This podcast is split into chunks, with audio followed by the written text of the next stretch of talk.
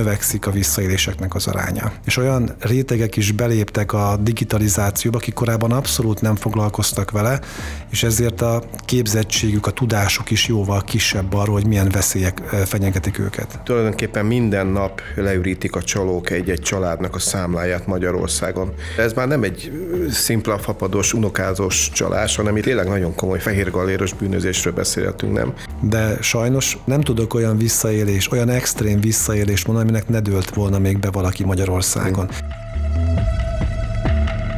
MNB Podcast. Köszöntöm a hallgatónkat az MNB Podcast legújabb adásában. Bodnár előtt vagyok, mellettem pedig most is itt ül állandó kérdező partnerem Nánási Kézdi Tamás. Szerbusztok, üdvözlöm a hallgatókat! Mai műsorunkban egy olyan témával foglalkozunk, ami a pénzügyi szektor szereplőinél évek óta napirenden van, de már a tulajdonképpen már a társadalom szélesebb köre is rendszeresen találkozik az ilyen témájú kampányokkal, műsorokkal, kiadványokkal.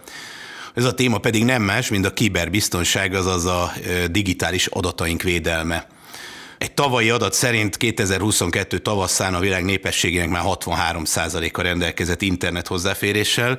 Ez hát nagyjából 5 milliárd embert jelent.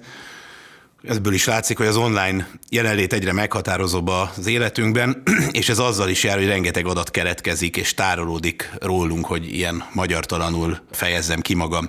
Ezeket az adatokat pedig bűnözők egy csoportja meg akarja szerezni és vissza szeretne élni vele. Mai vendégünk Barta Lajos, a jegybank pénzügyi infrastruktúráért és bankműveletekért felelős ügyvezető igazgatója akit arról kérdezünk, hogy mik a leggyakoribb módszerek, amivel át akarnak verni minket a hétköznapokban, mit tudnak ezzel tenni a pénzügyi intézmények, és mivel tudunk mi sima felhasználók védekezni, illetve tenni az adataink biztonságának érdekében. Kedves Lajos, üdvözlünk ismét itt a műsorban. Sziasztok, köszönöm a meghívást. Kezdjük azzal, ami mostanában talán az egyik legszembetűnőbb jelenség. A közösségi médiában és az utcai plakátokon is mindenhol szembe jön velünk az internetes csalások elleni legújabb kampány, a Kiberpajzs, illetve a Kiberpajzs program, ami több intézmény összefogásának az eredménye. Mi ez a Kiberpajzs, mit lehet, mit érdemes erről tudni? Hát azt lehet tudni róla, hogy felismertük azt, hogy elszigetelten az egyes szereplők, akik a piacon jelen vannak, nem igazán tudnak hatékonyan fellépni, ezért a Nemzeti Bank, a Bankszövetség, a Rendőrfőkapitányság, a Kiberbiztonsági Intézet, az Igazságügyi Minisztérium és még néhány más hatóság úgy döntött, hogy összehangoljuk ezeket a tevékenységeket, és így próbáljuk meg elérni minél hatékonyabban az összes magyar állampolgárt, és elmondani nekik azokat az információkat, amiknek a birtokában talán jobban meg tudják védeni saját magukat ezektől a visszaélésektől és milyen fajta visszaélésekről, vagy egyáltalán ezekkel a visszaélésekkel kapcsolatban hol tartunk most? Tehát, hogy hány, hány ember az, aki beleesett esetleg a, a csapdába, aki, akit, akit sikerült a pénzétől megfosztani? Milyen statisztikák vannak erre vonatkozóan? Régóta gyűjtjük a Nemzeti Bankban a visszaéléssel kapcsolatos statisztikákat, és azért mielőtt nagyon borúsnak gondolnánk a helyzetet Magyarországon, hadd nyugtassak meg mindenkit, hogy Európában van egy, ebben a mutatóban mi hála Istennek az, a mezőny végén helyezkedünk el. Tehát azt jelenti, hogy Magyarországon mind a bankkártyás fizetések, hiszen ez az egyik leggyakrabban használt elektronikus fizetés, mind az átutalással kapcsolatos fizetési formák, ezeknél nagyon alacsony a visszaéléseknek az aránya. Tehát nagyjából 0,014 százalék a bankkártyás forgalomhoz képest az aránya, és még egyel, még egy nagyságrendel kisebb az átutalásoknál. Akkor Ez hátra is dőlhetnénk, nem? Tehát a, miért kell akár, akkor kampány? Igen, akár hátra is dőlhetnénk, de azért mi is azt látjuk, ami elődnek a felvezetőjében is elhangzott, hogy a világ digitalizálódik, az emberek digitalizálódnak, a COVID járvány erre nagyon rásegített, hiszen kénytelenek voltunk sok mindenben átállni elektronikus ügyintézésre, a fizetésekben is átálltunk elektronikusra, sokkal jobban, mint korábban. Tehát azok a számok, amik azt mutatják, hogy hogyan változott az elektronikus fizetéseknek az aránya, azok duplázódtak tulajdonképpen a COVID időszak alatt, és jelenleg ez még fennáll. Tehát amit az emberek megszoktak, hogy most már elektronikusan vásárolnak inkább és fizetnek, ez megmaradt. Emiatt viszont azt is látjuk, főleg Nyugat-Európából, vagy a világnak a kicsit fejlettebb részeiből, hogy növekszik a visszaéléseknek az aránya. Tehát nem lehet hátradőlni mégsem, hiába jó a helyzet. Ráadásul azért sem lehet hátradőlni, mert nem gyorsan tudunk elérni eredményeket. Akár egy tájékoztatási kampány, amíg az emberek megértik, hogy pontosan mi a probléma, hogyan kell reagálni.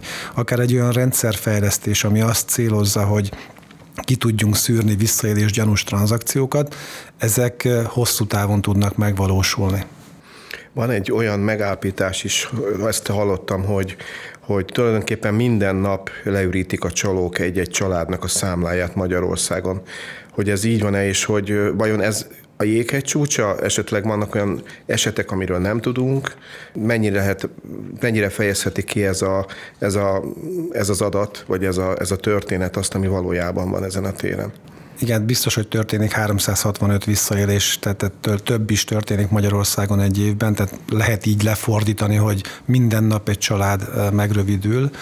A jéghegynek ez nem a csúcsa, mert azt gondoljuk, hogy jók az adatszolgáltatásaink, hiszen akkor tudnak visszajönni, ha van egy bankszámlánk, ahhoz kötődik egy bankkártya, ezeknek látjuk a forgalmát, a bankok látják a forgalmát, és mi kötelezzük őket, hogy szolgáltassanak adatot. Tehát azért nagy részt mi látjuk azt is, hogy hány sikeres, meg azt is, hogy hány sikertelen visszaélés van, hiszen nem minden visszaélés lesz a végén egy sikeres visszaélés. De ez annak ellenére, hogy még egyelőre alacsony szinten van Magyarországon, és ezt így tudtuk tartani egyébként az elmúlt tíz évben, tehát ez nem egy átmeneti állapot, látunk egy növekedés az utóbbi egy-két évben. És ez nyilván azzal függ össze, hogy a korábbiakhoz képest sokkal többen vannak jelen ebben a térben, tehát a csalók is sokkal több embert tudnak megszólítani, és olyan rétegek is beléptek a digitalizációba, akik korábban abszolút nem foglalkoztak vele, és ezért a képzettségük, a tudásuk is jóval kisebb arról, hogy milyen veszélyek fenyegetik őket.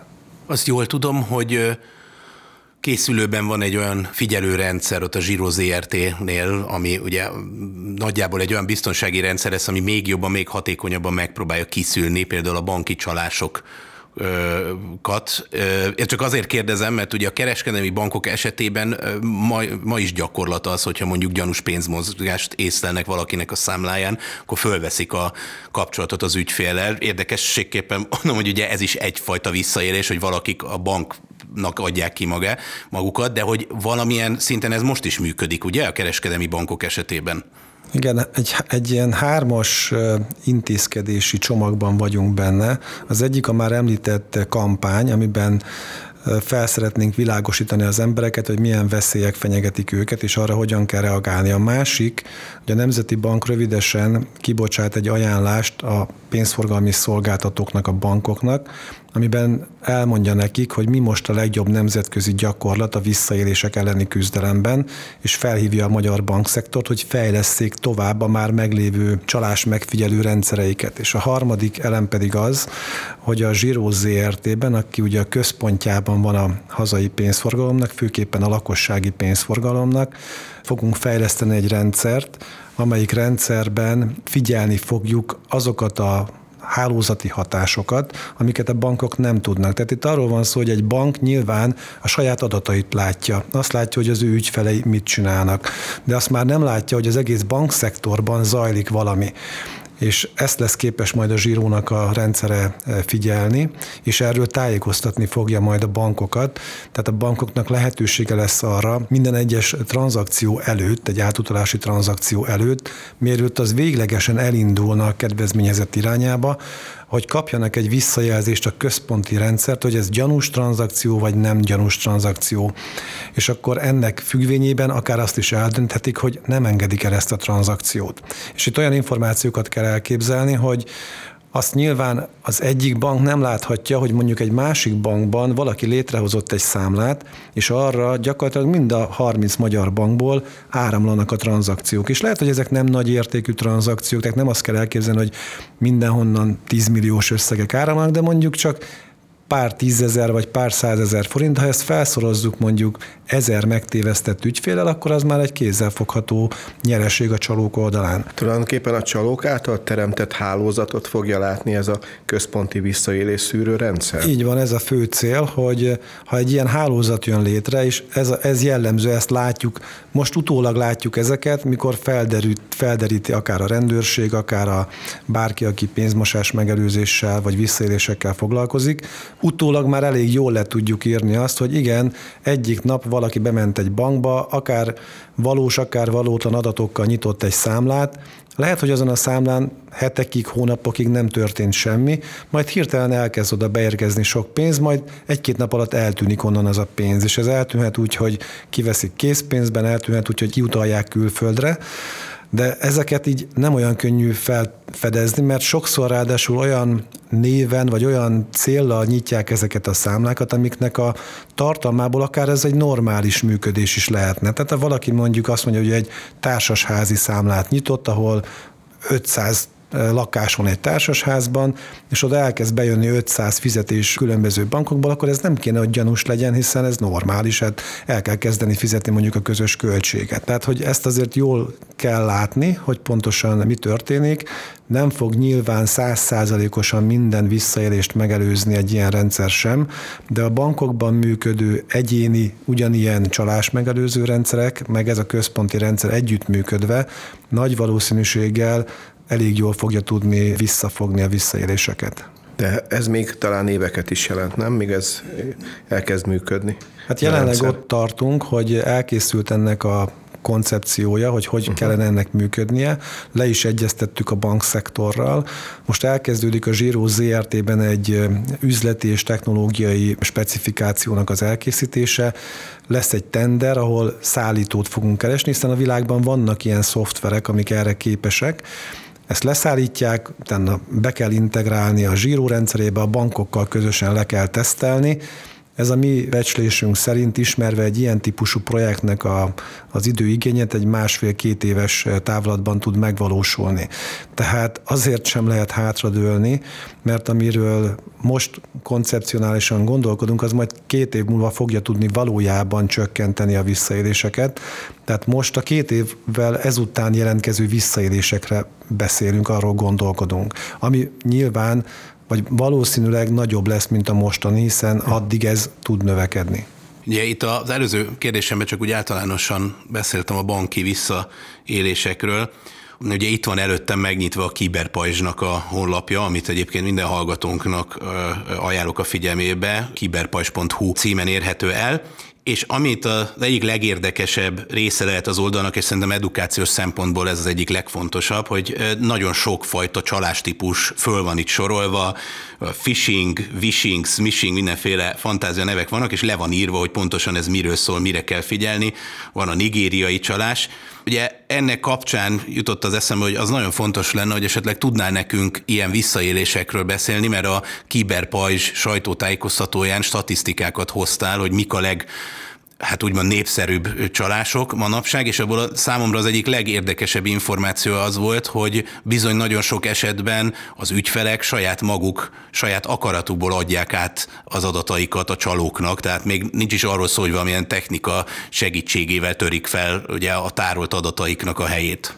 Igen, nagyjából háromféle csoportba lehet osztani most a legjellemzőbb visszaélési formákat. Az egyik az, amikor a bank nevében megkeresik az ügyfelet.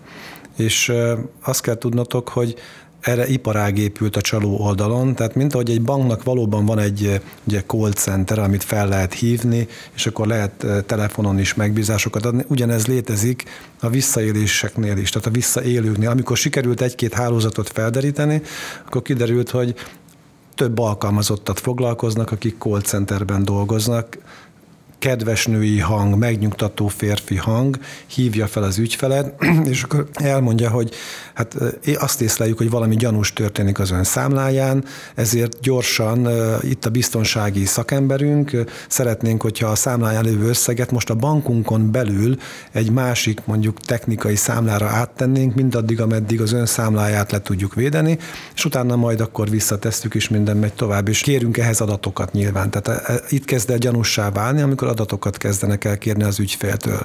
Az ugyanis a bankoknál nem jellemző, hogy telefonon felhívják az ügyfeleket, és elkérik azokat az adatokat, amiket egyébként a bank tud.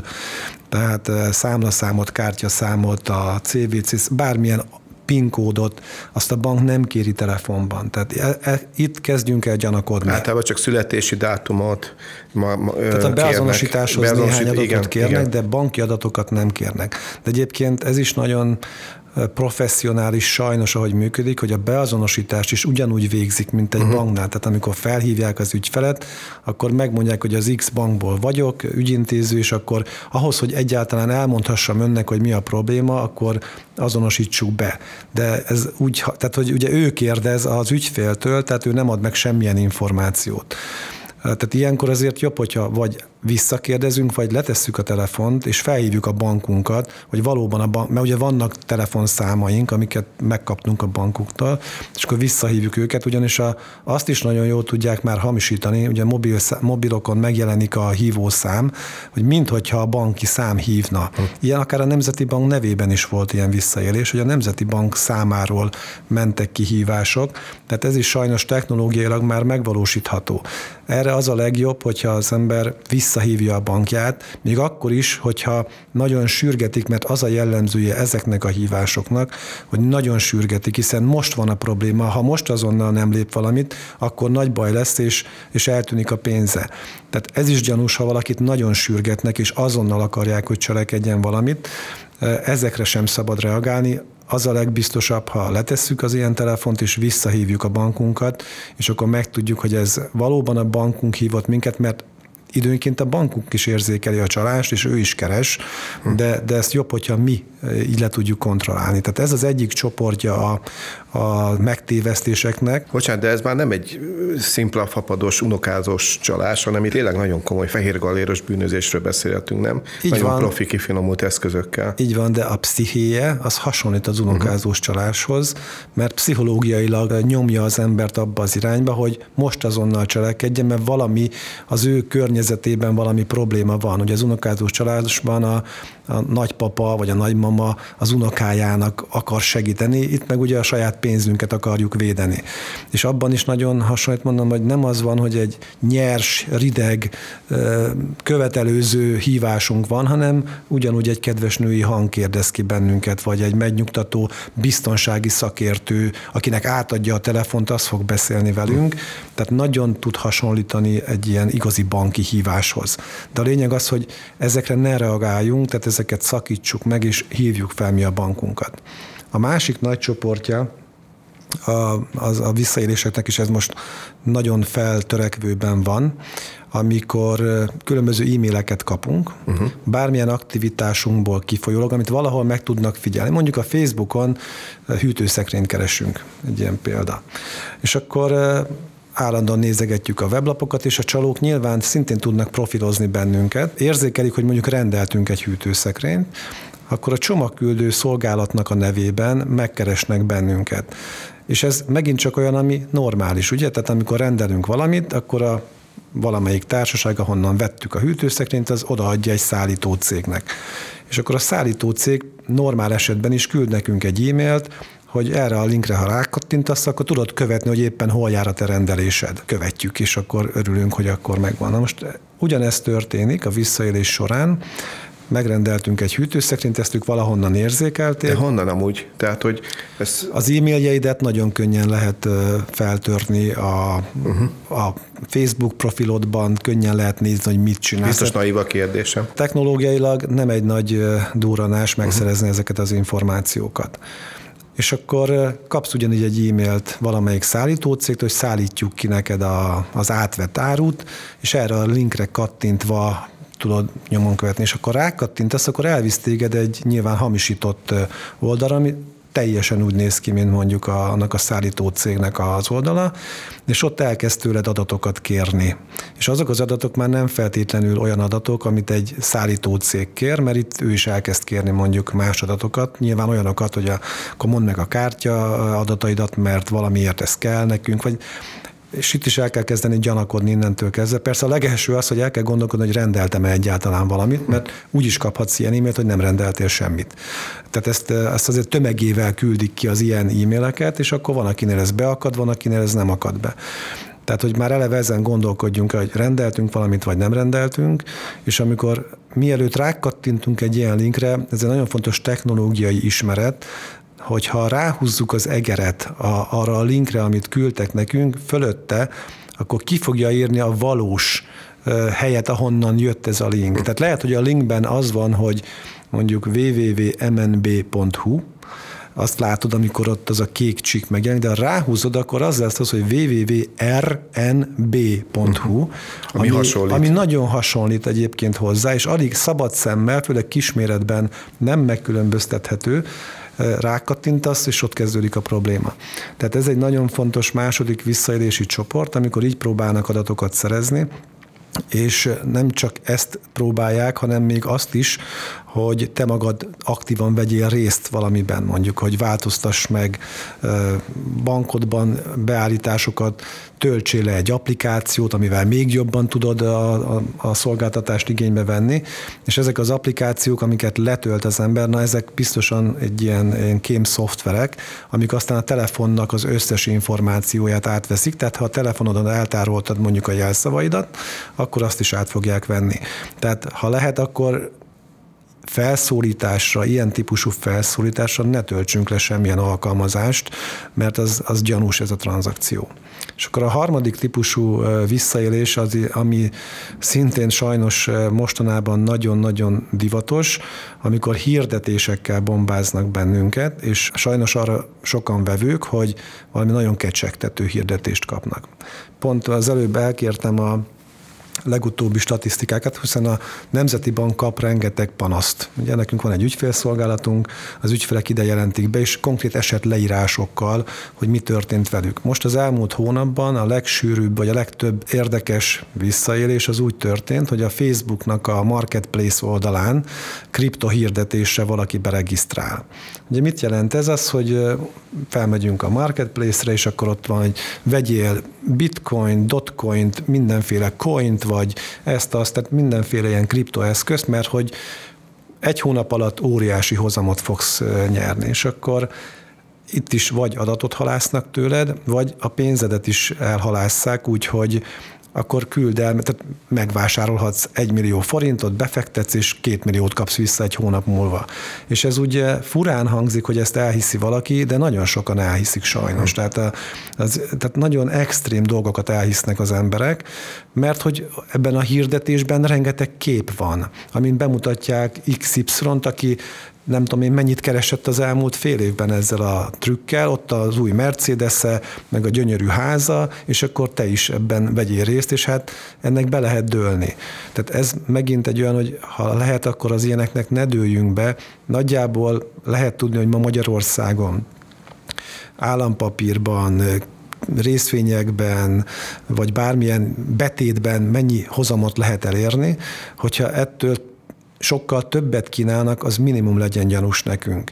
És a kriptovilággal pedig az a gond, hogy ha nem ismerjük azt, hogy hogy működnek ezek a kriptoeszközök, mert ezek nem egyszerű eszközök, akkor ne menjünk abba az, abba az irányba, mert a nem értésből nagyon nagy problémák fognak következni. De általában is igaz lehet, hogy csodák nincsenek, nem csak a befektetések, hanem a mondjuk felkínált terméknek az árát, vagy felkínált szolgáltatásnak az árát nézzük. Tehát ezeket érdemes globálisan elkerülni, ami, ami, ami különösen jó ajánlatot, úgymond. Ez igaz, és ez nem is csak az ilyen, tehát arra is igaz, hogyha te kapsz egy olyan német, hogy kisorsoltunk téged a nem tudom én milyen nyereményjátékon, uh-huh. és akkor kapsz százezer forintot, vagy egy milliót, hogyha, és akkor ehhez regisztrálj be ide, meg add meg ezeket és ezeket az adatait. Tehát ilyen jutalommal, mindennel próbálkoznak a, a... De kicsit akkor ide tartozik az a már említett nigériai csalás is, ami ott is egy ilyen valószínűtlenül gyors De gazdagodás. Vala, valaki ennek Igen. még bedől egyébként? Tehát, hogy meghalt a nigériai rokon, ez megy elég régi történet. Ne, nem rokon, hanem herceg Bocsánat. volt legtöbbször,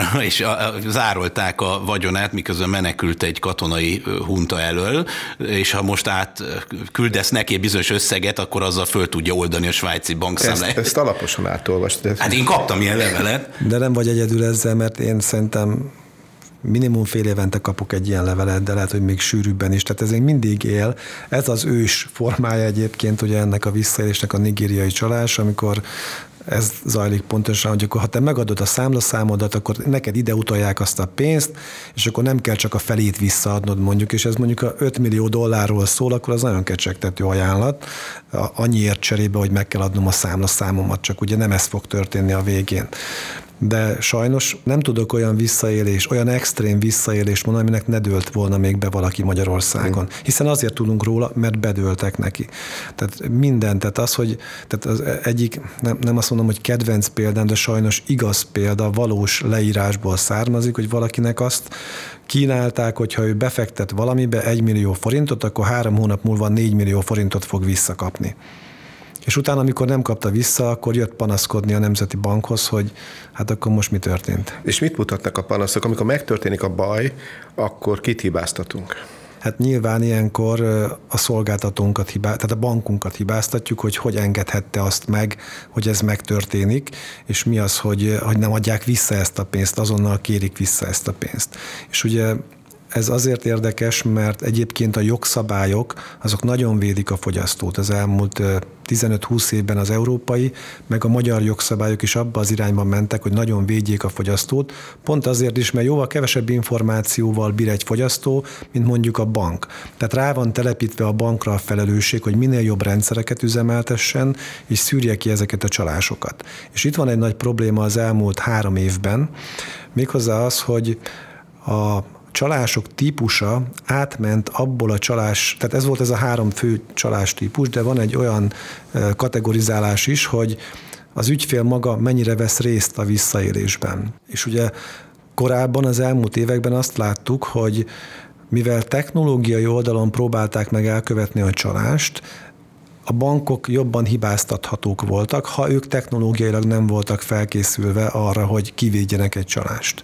Most viszont nem ez van, most sajnos az van, hogy a visszaélések túlnyomó többségében az ügyfeleket megtévesztik, még mielőtt a technológiai oldalra érnénk, tehát hogy a bankba beérnénk, már előtte akár egy, egy szociális média hirdetésben, akár egy társkereső oldalon valami ajánlásban, vagy egy jófogáson feltett hirdetésben már elszedik az ügyfelektől az adatokat, ez az egyik verzió, és akkor a csaló él vissza az ügyfél adatai, vagy, vagy ráveszik, hogy maga az ügyfél végezze el a tranzakciót. Tehát ilyen is sokszor van, hogy társkereső tipikus, hogy társkeresőn kapcsolatba lép valaki az ügyféllel, elkezd egy ilyen kötöttséget kiépíteni, és aztán mondjuk pénzt kér tőle. Először kisebb pénzt, aztán nagyobb pénzt, és hogyha valakiben kialakul egy kötődés, mert magányos, igen. és szeretne kapcsolatban lenni, akkor ő először küld 10 ezer forintot, majd küld 100 ezer. Tehát ő fogja elküldeni, nem is adja ki az adatait, megteszi, és akkor utána, amikor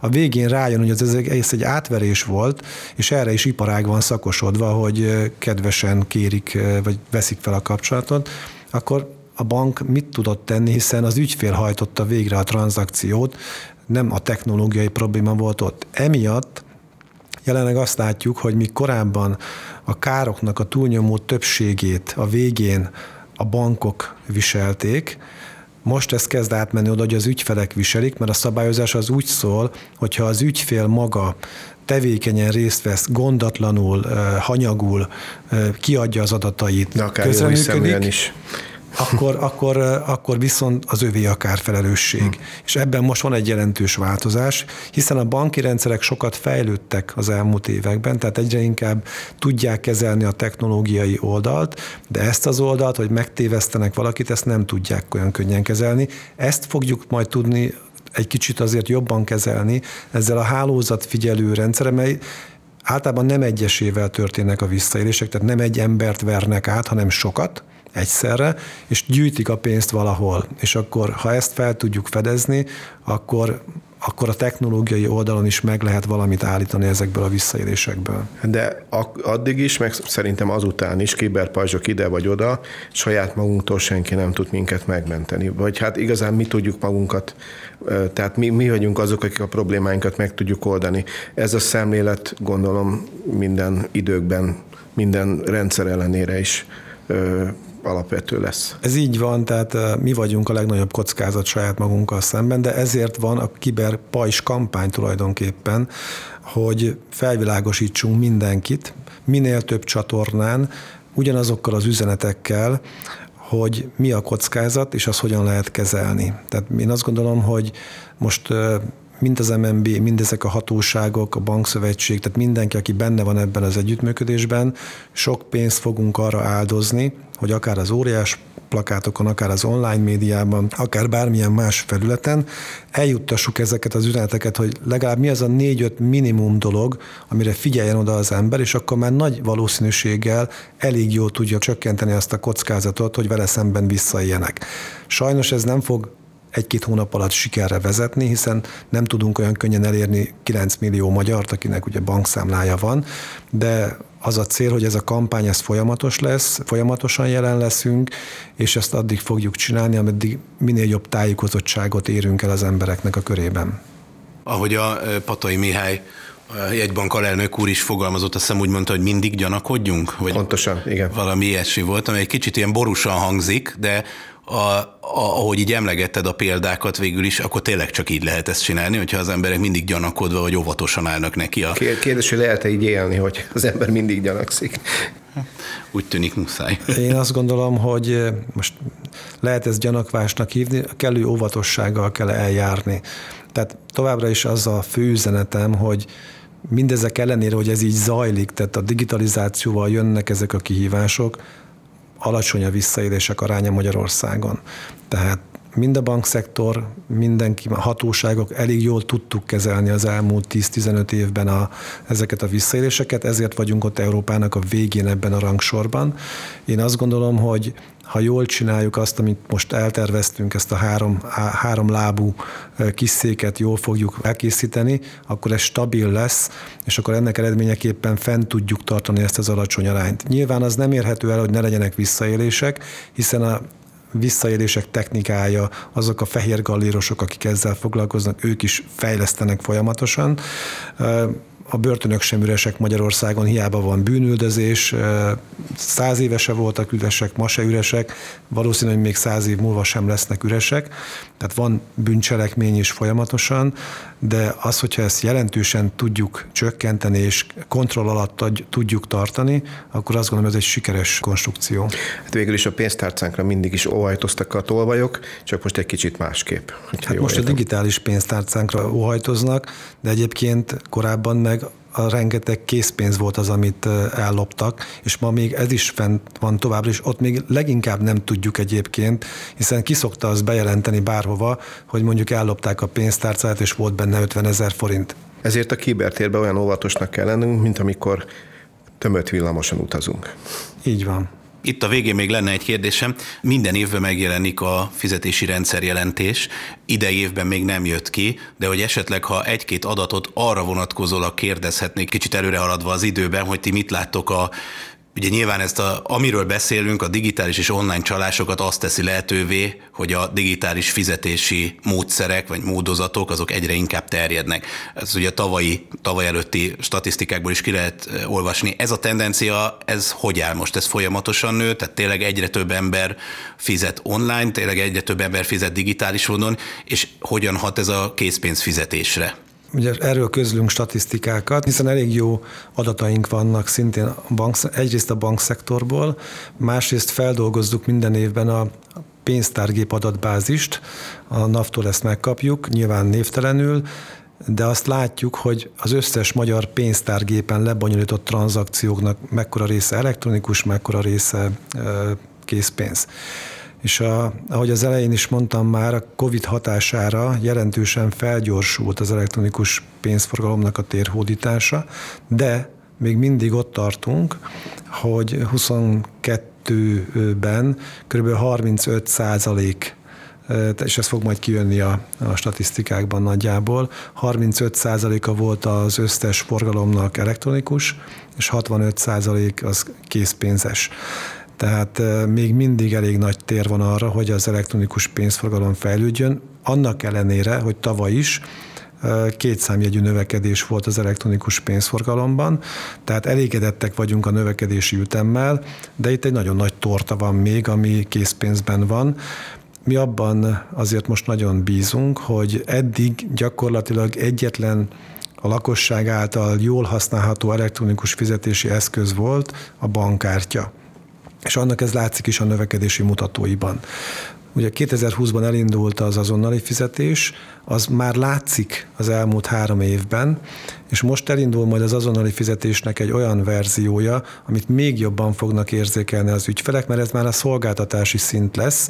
Ez jövő évtől fog indulni, amikor QR kóddal, érintéssel, lehet majd fizetni ugyanúgy akár boltokban, vagy online felületeken, illetve jön majd a fizetési kérelem is, és ezek kötelező módon jönnek jövő év februártól, és az azt fogja jelenteni, hogyha egy szolgáltató, akinek sok ügyfele van, mert mondjuk villanyt, vagy gázt, vagy telefont szolgáltat, kiküld majd egy kiküld majd elektronikusan egy levelet nekem, hogy fizessem ki a villanyszámlámat, akkor én azt elektronikusan ki tudom majd fizetni. Ez a fizetési kérelem például a QR kódot, azt talán nem kell magyaráznom, az majd úgy fog kinézni, hogy felvillan nekem egy boltban, a pénztárnál, a monitoron egy QR kód, leolvasom, és egyből meg fog generálódni egy fizetés erre.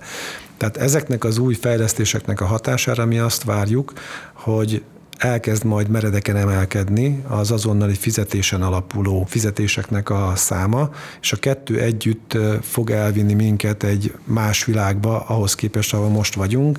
Tehát, hogy ebből a 35% ból mi a következő 6-7 évben, tehát mondjuk 2030-ig bezárólag egy nagyon dinamikus további növekedést várunk, de a tavalyi év is elégedettségre ad okot. Jó, hát szerintem mindent megkérdeztünk, amit szerettünk volna. Zárásképpen még egy érdekes adatot mondanék, vagy információt. Ugye a kiberpajs.hu oldalon, ahogy már említettem, azonosítva van egy csomó digitális online csalási forma, egész pontosan 12 van ott beazonosítva és bemutatva, és ebből a mi látjuk ugye a kattintásokból, hogy mi az, amire a legtöbben, akik az oldalt fölkeresik, rákattintanak és elolvassák, hogy mi, miről szól és mit lehet tenni, az a személyes adatlopás a közösségi médiában, tehát a közösségi felületeken különböző módozatokkal ö, csalják ki, és nem azt mondom, hogy ez egy reprezentatív adat, de azért ez nagyjából mutatja, hogy az oldalt föl, felkeresők azok leginkább talán ennek a típusnak esnek áldozatul. Vagy ettől félnek a legjobban, igen. Úgyhogy ez teljesen összhangban van azokkal az adatokkal, amiket mi látunk. Jó, hát akkor kedves Lajos, nagyon köszönjük szépen, hogy itt voltál újra a műsorban, és köszönöm minden hallgatónak is, hogy most is velünk tartottak. Hamarosan új adással fogunk jelentkezni, és addig is mindenkinek ajánlom, hogy kövesse a kiberpas.hu oldalt, és az MNB összes többi internetes felületet, a felületét az újdonságainkért, a YouTube csatornánkat, és természetesen a podcastünket. Viszont hallásra! Az adásban elhangzottak a beszélgetésben résztvevők saját véleményét tükrözik, amely nem feltétlenül egyezik a Magyar Nemzeti Bank véleményével, így azok nem tekinthetőek egy banki álláspontnak.